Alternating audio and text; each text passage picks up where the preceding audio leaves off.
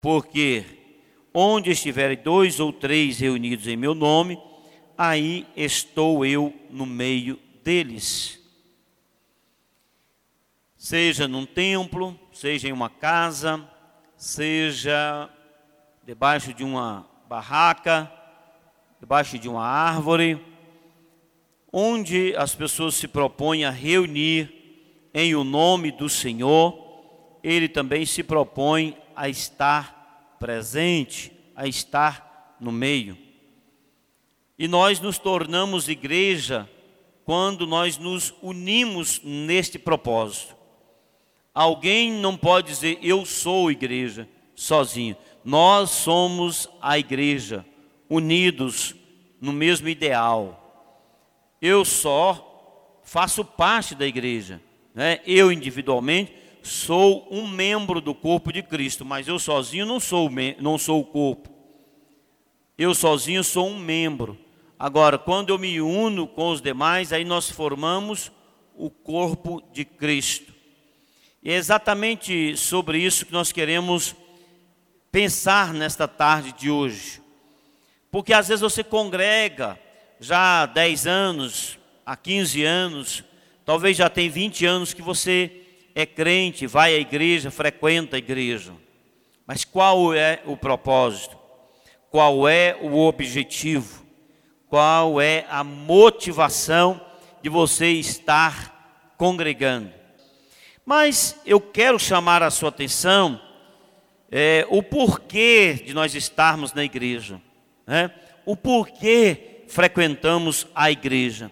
Para eu e você não corrermos o risco de um dia nós nos tornarmos apenas pessoas frequentadoras da igreja, ou nos tornar pessoas religiosas apenas, nos tornar pessoas que vêm à igreja é, por um compromisso, talvez com o pai, com a mãe, ou com o pastor, ou talvez consigo mesmo, né?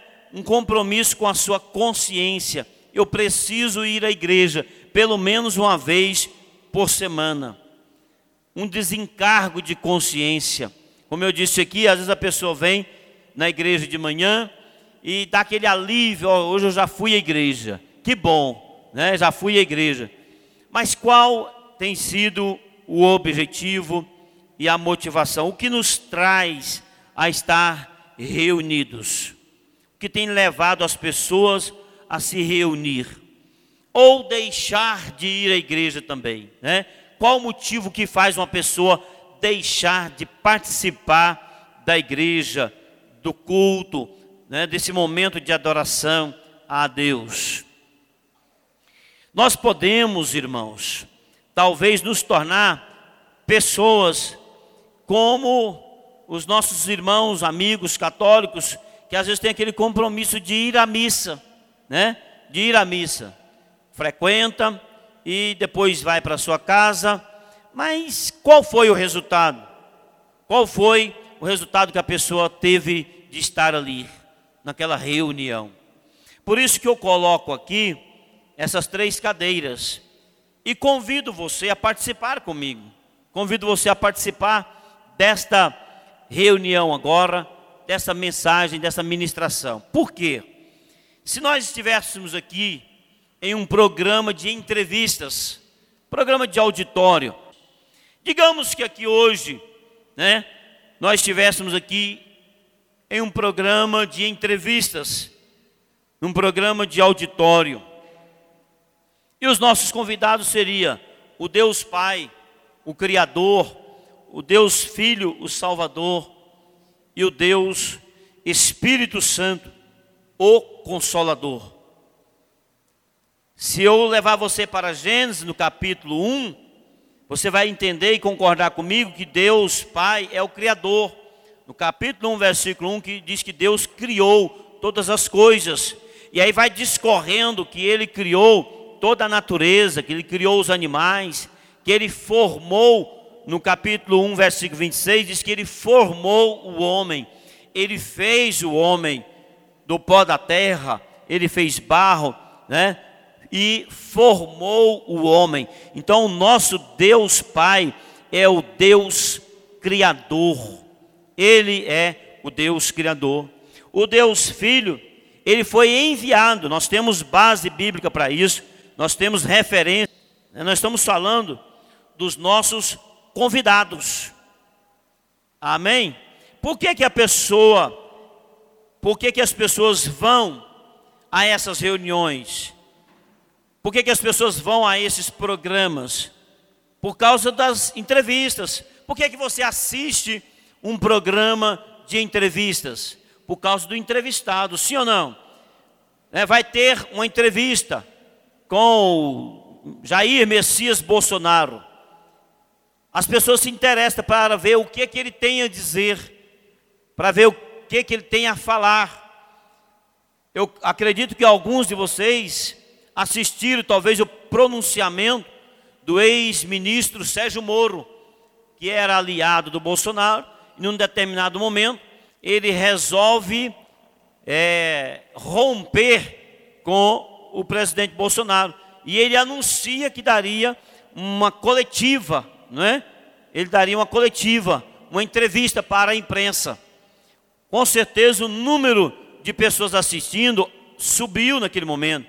A audiência dos canais de televisão que estava transmitindo aumentou porque as pessoas estavam curiosas para ouvir o que ele iria falar. Assim, é eu e você, quando tem alguém importante que vai fazer um pronunciamento, ou vai dar uma entrevista, chama a nossa atenção. Então a gente participa ou assiste uma entrevista ou uma coletiva ou até uma live por interesse de colher alguma informação, até uma pregação na televisão, no rádio, né, na internet. Hoje você vai assistir com o objetivo de receber alguma informação. É assim ou não é? É desse modelo. E por que que você vem à igreja então?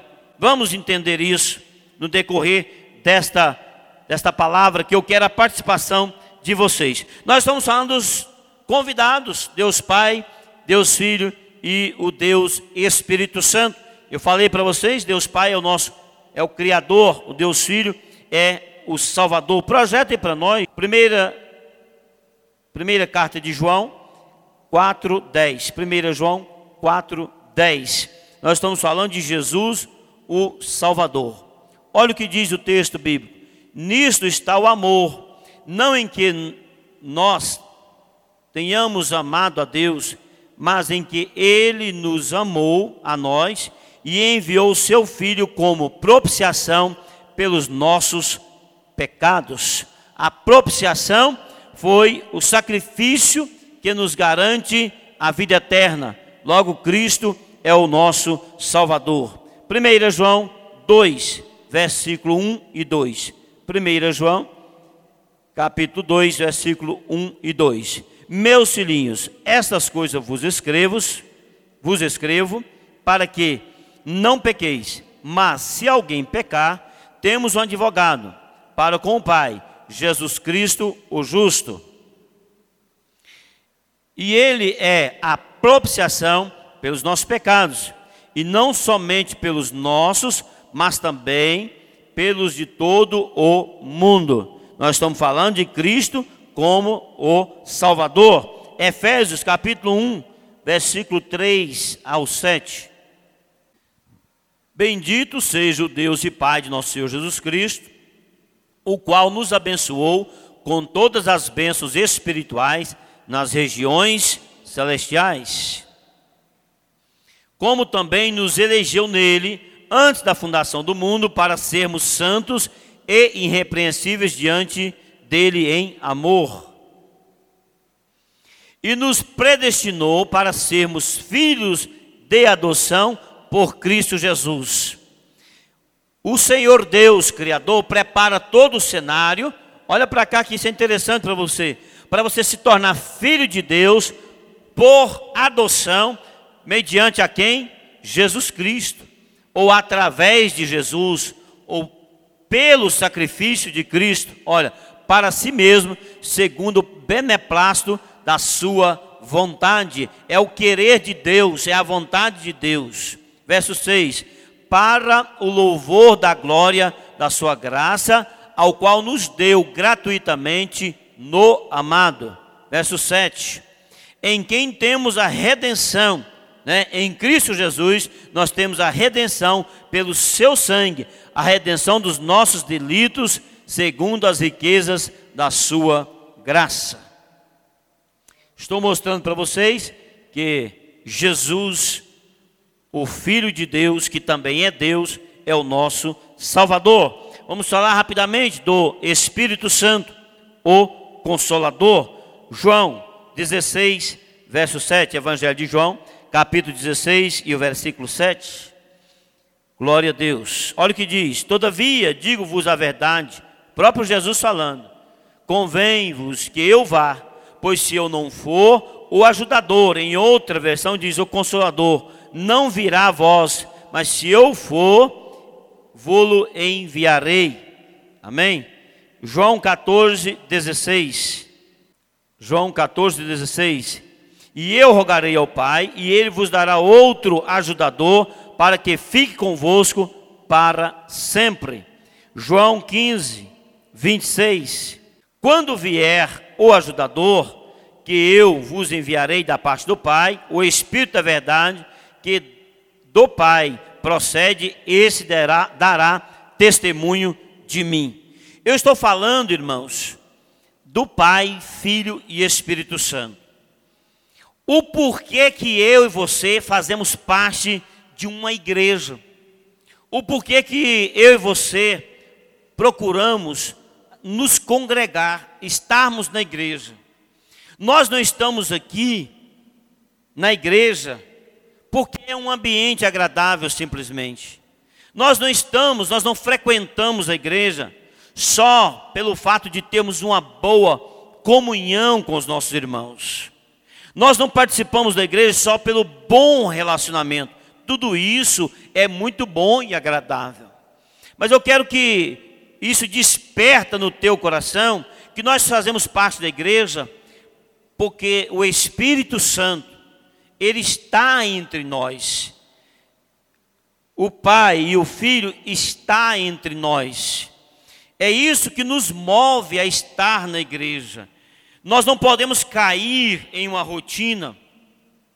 Nós não podemos cair, né, numa mesmice de frequentar a igreja e ou deixar de frequentar. Ah, eu deixei de frequentar a igreja, eu deixei de ir à igreja, porque estava muito monótono, estava muito sem graça, né? não estava agradável, não estava bom. Eu preciso compreender que o fator que me leva a estar congregando, a estar fazendo parte da igreja, precisa ser esses convidados, precisa ser essas três pessoas que é um só Deus, o Pai, o Filho e o Espírito Santo. Nós precisamos caminhar para uma experiência com eles, uma intimidade com Deus. Se eu te desse a liberdade hoje, e eu até poderia fazer isso, e posso fazer, para você falar alguma coisa para Deus hoje. Pastor, o que é isso? Nós estamos aqui na igreja para isso. Nós estamos aqui para falar algo para Deus. Nós estamos aqui na igreja hoje é para orar a Deus. E orar é conversar com Deus. Orar, às vezes, é questionar a Deus. Nós temos situações na Bíblia que os homens questionaram a Deus. Moisés questionou a Deus sobre o povo que ele tinha, né, ordenado Moisés a tirar do Egito. Abraão questionou a Deus sobre o povo que Deus estava, sobre a situação de Sodoma e Gomorra, que estava para ser destruída. Olha para mim, se Deus começa a pensar que Deus está aqui na igreja, que Deus está entre nós, eu particularmente não tenho nenhuma sombra de dúvida, e eu sei que a maioria de vocês também não tem nenhuma sombra de dúvida que Deus está aqui. Nós não temos dúvida disso. Nós não temos dúvida. Nós temos a plena convicção que Deus está aqui. Mas eu quero chamar aqui três pessoas. Quero chamar aqui o pastor Trajano, pastor Ailton, Pastor Raimundo, vem aqui vocês três. Senta aqui. Senta aqui nessas cadeiras. Só sentar aqui. Vem cá, Raimundo. Senta aqui. Com todo respeito a esses três nomes que estão ali, eu quero que vocês sentem ali. Pode sentar aí, pastor. Pode sentar. Olha para cá. Vocês estão vendo três pessoas aqui, conhecidas nossas. Amém? Mas olha para cá agora. Se vocês olhassem daí e contemplassem ali Deus Pai, Deus Filho e Deus Espírito Santo, qual seria a tua reação? Qual seria o impacto que isso ia causar em você? Se você daí agora olhasse para cá, contemplasse Deus Pai, Deus Filho e Deus Espírito Santo. Vida cristã é vida de fé. A vida cristã é por fé e não por vista. Nós andamos por fé e não por vista. Aqui eu estou tentando materializar para vocês, com todo o temor e todo o respeito, a eles e a Deus, esta situação. Se você olhasse para cá, Deus Pai, Deus Filho e Deus Espírito Santo. E não estou pecando, não, porque a Bíblia diz que nós somos a imagem e a semelhança de Deus. Nós somos a imagem e a semelhança de Deus. Mas eu pergunto para você: se você chegasse aqui na igreja, para cultuar, e de repente você vê se Deus Pai, Deus Filho Deus Espírito Santo sentado ali, qual seria a sua reação? Você entraria normalmente, peito aberto, ou você ia dar uma freada e dizer: opa, tem um personagem diferente ali, tem um ser extraordinário ali, tem uma glória sobrenatural ali. Como seria a minha reação se eu chegasse aqui e contemplasse Deus Pai, Deus Filho e Deus Espírito Santo? Qual seria a minha reação? Qual seria a tua reação? Qual seria a nossa reação? Eu citei aqui de manhã, vou citar de novo. Pedro andou com Jesus. Jesus curou a sogra de Pedro. Pedro viu Jesus ressuscitar mortos. Pedro viu Jesus curar aleijados, paralíticos. Ele teve a experiência de contemplar o Senhor Jesus na, na, no seu ministério de início ao fim. E cumpre-se a palavra que Jesus havia dito, que era necessário ele ir, que era necessário ele morrer. E até Pedro, uma certa feita, disse: Não, mestre, não vais morrer, tu não podes morrer. Jesus brada com Pedro, diz: Para trás de mim, Satanás. Poucos momentos antes, Pedro tinha feito uma linda declaração para Jesus, quando Jesus perguntou: Olha, e vocês, quem vocês acham que eu sou? Pedro olha para ele e diz: Tu és o Cristo, o Filho do Deus vivo. Jesus olha para Pedro e diz: Olha, não foste carne e sangue que, tu, que te revelaste, mas foi o meu espírito. Mas daqui a pouco, Pedro, ele diz para Jesus: Tu não pode morrer querendo poupar Jesus. Jesus disse: Olha, para trás de mim, o que eu tenho que fazer, eu vou fazer. A minha obra, a minha missão, eu vou cumprir. E Jesus cumpre literalmente a sua missão. Ele vai para a via dolorosa, ele é chicoteado, cuspido, ele vai para o Calvário, morre de braços abertos em meu favor, em teu favor. E ele é sepultado. E quando ele é sepultado, Pedro olha para os outros e diz: Vamos pescar. Vamos embora pescar, eu vou voltar a pescar. Pega as suas tralhas e volta a pescar. Ele volta a fazer o que ele fazia antes. Ele deixa os ensinamentos de Jesus de lado, porque Jesus havia chamado os doze para eles dar continuidade à obra que ele iniciou. Jesus havia chamado os doze para que eles viessem a multiplicar. Pedro então desiste disso. Momentos antes ele nega Jesus por três vezes. Mas quando Jesus ressuscita, Jesus vai atrás deles. E eles estavam lá pescando, bateu o rei a noite toda e nada apanharam. Eu entendo, eu penso que Jesus espantou aqueles peixes dali de onde eles eram acostumados a pescar. Jesus deu uma ordem para aqueles peixes ir para outra para outro lugar. E eles nada apanharam naquela noite. Jesus chega à beira da praia e grita: Ei, tens alguma coisa para comer?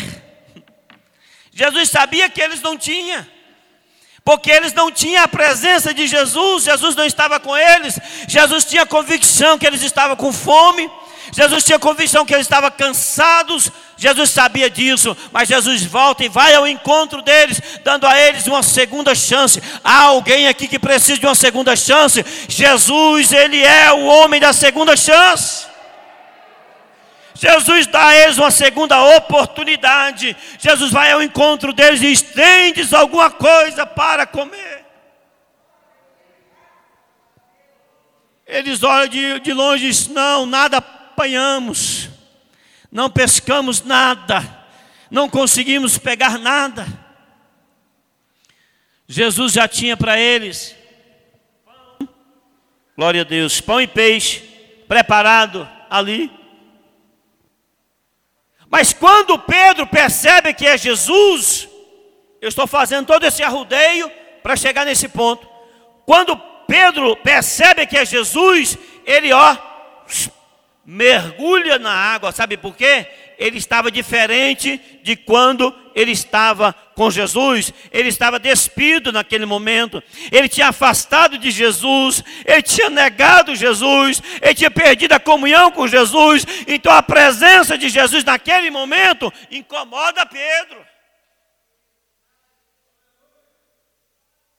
Incomoda, e ele mergulha na água para se esconder de Jesus, mas Jesus não foi lá acusar Pedro, Jesus não foi lá maltratar Pedro, Jesus não foi lá chamar a atenção de Pedro porque ele o negou, não, Jesus foi lá para trazer Pedro para perto dele, e quando Jesus está ali, Jesus manda eles lançar a rede, eles lançam, pega 153 grandes peixes. Jesus pergunta para ele: Pedro, tu me ama mais do que esses?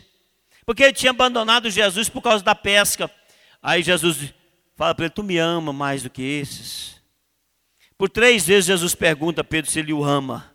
E ele, até constrangido, responde: Senhor, eu te amo. Senhor, eu te amo. Senhor, tu sabes que eu te amo. Estou mostrando tudo isso para você refletir na questão de você chegar aqui e contemplar a Trindade aqui, Deus Pai, Deus Filho e Deus Espírito Santo. Pastor, isso não vai acontecer. É aí que faz a diferença do verdadeiro cristão, do verdadeiro cristianismo com outras religiões. Alguém diz: Isso não vai acontecer. Mas para quem anda por fé, quem tem convicção da sua fé no Senhor, ele contempla o Senhor Jesus sempre. Ele anda com o Espírito Santo. A presença do Senhor é real na tua vida. Então, entenda uma coisa eu e você não precisamos esperar ver Pai, Filho e Espírito Santo aqui materializado. Nós não precisamos esperar isso acontecer, porque há uma promessa de Deus para mim e para você, que Ele está conosco todos os dias. Eu vou ser bem categórico, ou eu acredito nesta verdade, que a minha fé me leva a andar com Deus, a presença de Deus é na minha vida, ou eu estou vivendo um falso cristianismo e daqui a pouco eu vou desistir dele. Ou eu entendo que isto é uma verdade, que Deus literalmente na pessoa do Espírito Santo, me dirige, me guia, me orienta, me leva, me conduz, Ele é o dono da minha vida, ou senão daqui a pouco eu sou mais uma pessoa que está andando por aí sem rumo e sem direção. Se eu for firmar a minha fé na atitude do meu próximo, se eu for firmar a minha fé na atitude do pastor, se eu for firmar a minha, minha fé na ação de A ou de B, daqui a pouco eu desisto de tudo. Mas se eu olhar para as promessas do Senhor e entender que foi o Senhor que pagou alto preço por mim, foi Deus que me criou, foi Cristo Jesus que morreu na cruz do Calvário para me salvar, e o Espírito Santo foi enviado para me consolar, para me ajudar, para me fortalecer, para me alegrar na hora da tristeza, para dizer para mim: você vai vencer a cada dia. Se eu não tiver essa certeza que o Pai, o Filho e o Espírito Santo de Deus faz parte da minha vida, conduz a minha vida, guia os meus passos, eu ainda não entendi o que é vida cristã. Eu ainda não entendi o que é vida cristã. Estou te convidando nesta noite a rever o porquê que você vem à igreja, o porquê você diz que é crente, o porquê que você tem um cartão de membro ou até de obreiro. Por quê? Por que, que nós temos? Por quê? Qual o motivo de tudo isso? Pastor, é muito bom. Eu chego nos lugares, falo que sou evangélico, as pessoas me recebem tão bem. Eu chego nos lugares, falo que sou obreiro, mostro a minha credencial, eles até deixam eu entrar nos hospitais, visitar como obreiro. Pastor, eu oro e as pessoas são curadas. Glória a Deus, Jesus faz isso. Mas o que, que Jesus falou para aqueles 70 quando eles foram em uma missão? E eles voltaram alegres, dizendo: Olha, até os demônios nos submetem, até os espíritos malignos nos submetem. Jesus olhou para eles e olha, eu vi Satanás cair do céu como um raio. E eu vos dei poder, mas não se alegre só com isso, não. Alegre antes, porque o vosso nome está escrito no céu. A nossa alegria é essa, é do nosso nome está escrito no céu. Mas esta alegria nos leva a uma convicção maior. Essa alegria nos leva a uma firmeza maior. Amém? Quero orar por você, quero orar pela igreja do Senhor Jesus porque eu entendo nós estamos vivendo talvez o tempo mais difícil da igreja. E eu iniciei esta ministração falando o porquê que nós cultuamos, porquê que frequentamos a igreja, porquê que nós somos assíduos na igreja e também o porquê que às vezes a pessoa distancia da igreja. Não é? O que tem levado as pessoas a afastar da igreja, a distanciar da igreja? Já parou para pensar nisso? O que tem levado muitas pessoas nesse tempo a distanciar da congregação, desse momento de estar juntos adorando a Deus. Reflita nisso, pensa, porque é tempo de nós buscarmos mais e mais a presença do Senhor. E entenda uma coisa, aquilo que você está visualizando ali, ó, três homens, três servos de Deus, é a realidade. O Pai, o Filho e o Espírito Santo de Deus está conosco. Você pode dizer isso? O Pai, o Filho e o Espírito Santo de Deus está comigo. Eu preciso ter esta convicção. Ele está na minha vida. Amém? Glória a Deus. Vamos orar, terminando esta ministração.